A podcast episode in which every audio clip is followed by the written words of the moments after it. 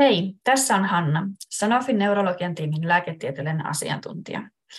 Seuraavan muutaman minuutin aikana käyn läpi viime kuukausien aikana julkaistuja MS-aiheisia tieteellisiä artikkeleita. Tällä kertaa mukaan valikoitui PET-tutkimuksia Suomesta ja ulkomailta. Ensimmäisenä esittelen tutkimuksen Turusta, jossa tutkittiin teriflunomidin vaikutusta TSPO-PET-signaaliin Tutkimuksessa oli mukana 12 aaltomaista MS-tautia sairastavaa potilasta, jotka olivat tutkimuksen alussa olleet vähintään kuusi kuukautta teriflunomidilla. Valitut potilaat olivat iältään hieman vanhempia, 40-55-vuotiaita, jotta mahdollinen taudin progressio pysyttäisiin havaitsemaan. Potilaita seurattiin vuoden ajan. PET-signaalin distribution volume ratio eli DVR ei nähty eroa terveydenkontrollien ja teriflunomidilla hoidettujen potilaiden välillä baselineissa. Ja sama säilyi vuoden seurannassa. Aktiivisten vokselien määrä oli kuitenkin hieman korkeampi teriflunomidilla hoidetuilla potilailla verrattuna terveisiin kontrolleihin, prosenttiosuuksien ollessa 7,7 prosenttia ja 5,4 prosenttia. Lisäksi terveyden kontrollien ja teriflunomidilla hoidettujen potilaiden välillä huomattiin merkitsevä ero aivojen tilavuudessa.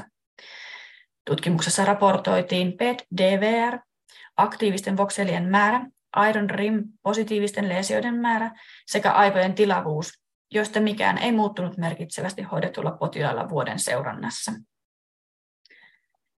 Seuraavassa ranskalaisessa tutkimuksessa käytettiin toisen sukupolven TSPO-ligandia leesioiden luokitteluun ja tutkimaan, voidaanko tätä signaalia käyttää ennustamaan aivojen tilavuuden pienenemistä sekä toimintakyvyn heikkenemistä kahden vuoden seurannassa.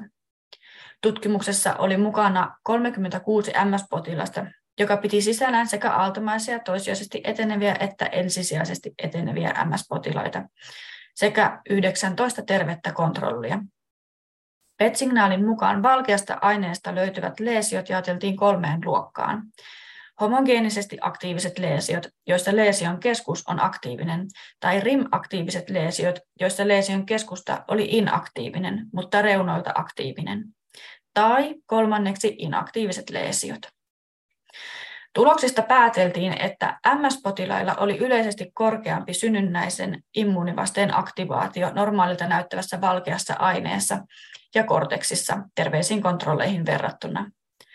Gadolinium tehostuvista leesioista 53 prosenttia oli homogeenisesti aktiivisia leesioita, 41 prosenttia inaktiivisia ja 6 prosenttia RIM-aktiivisia. Kaiken kaikkiaan homogeenisesti aktiiviset leesiot ennustivat selkeimmin aivoatrofiaa sekä toimintakyvyn heikkenemistä kahden vuoden päähän, mikä voi viitata siihen, että smoldering, piilevä, tulehduksellinen komponentti on olemassa suuressa osassa MS-leesioita, ja akuutin vaiheen jälkeen useat leesiot kehittyvät kroonisesti aktiivisiksi leesioiksi. Kolmannessa ruotsalais-yhdysvaltalaisessa tutkimuksessa yhdistettiin PET-kuvantaminen myeliinin määrän mittaamiseen käyttäen Rapid Estimation of Myelin for Diagnostic Imaging-tekniikkaa. Yhteensä 27 MS-potilasta ja 16 tervettä kontrollia analysoitiin tässä tutkimuksessa molemmilla menetelmillä. PET-signaali oli normaalia korkeampi useilla valkean aineen alueilla MS-potilailla, joka korreloi negatiivisesti myelinin määrään näillä alueilla.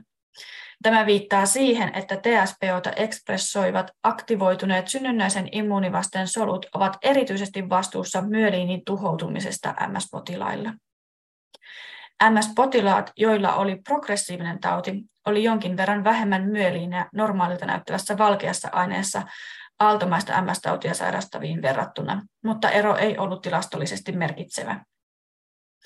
Tilastollista eroa ei myöskään nähty potilaiden välillä, joilla oli joko aktiivinen tai ei-aktiivinen normaalilta näyttävä valkea aine.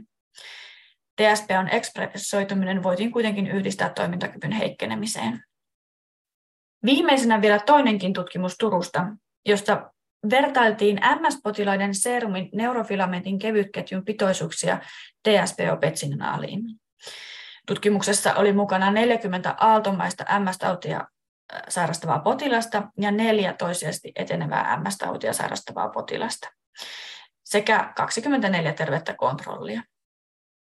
Potilailla, joilla oli korkeampi PET-signaali mitattuna distribution volume rationa eli DVRnä, oli myös kohonnut serumin NFL-pitoisuus. Tämä pystyttiin yhdistämään erityisesti korkeaan PET-signaaliin lesioiden reunoilla, eli niin sanottu RIM-signaaliin. Näiden TSPO-positiivisten RIM-lesioiden korkea määrä ja erityisesti näiden lesioiden suurempi tilavuus olivat yhteydessä korkeampaan NFL-pitoisuuteen serumissa. Vastaavasti korkea NFL-pitoisuus oli yhteydessä leesioiden ympärillä olevaan normaalilta näyttävän valkean aineen kohonneeseen PET-signaaliin. Tässä oli esitettynä tiivis paketti erilaisia PET-tutkimuksia. Kiitos kuuntelemisesta. Moikka!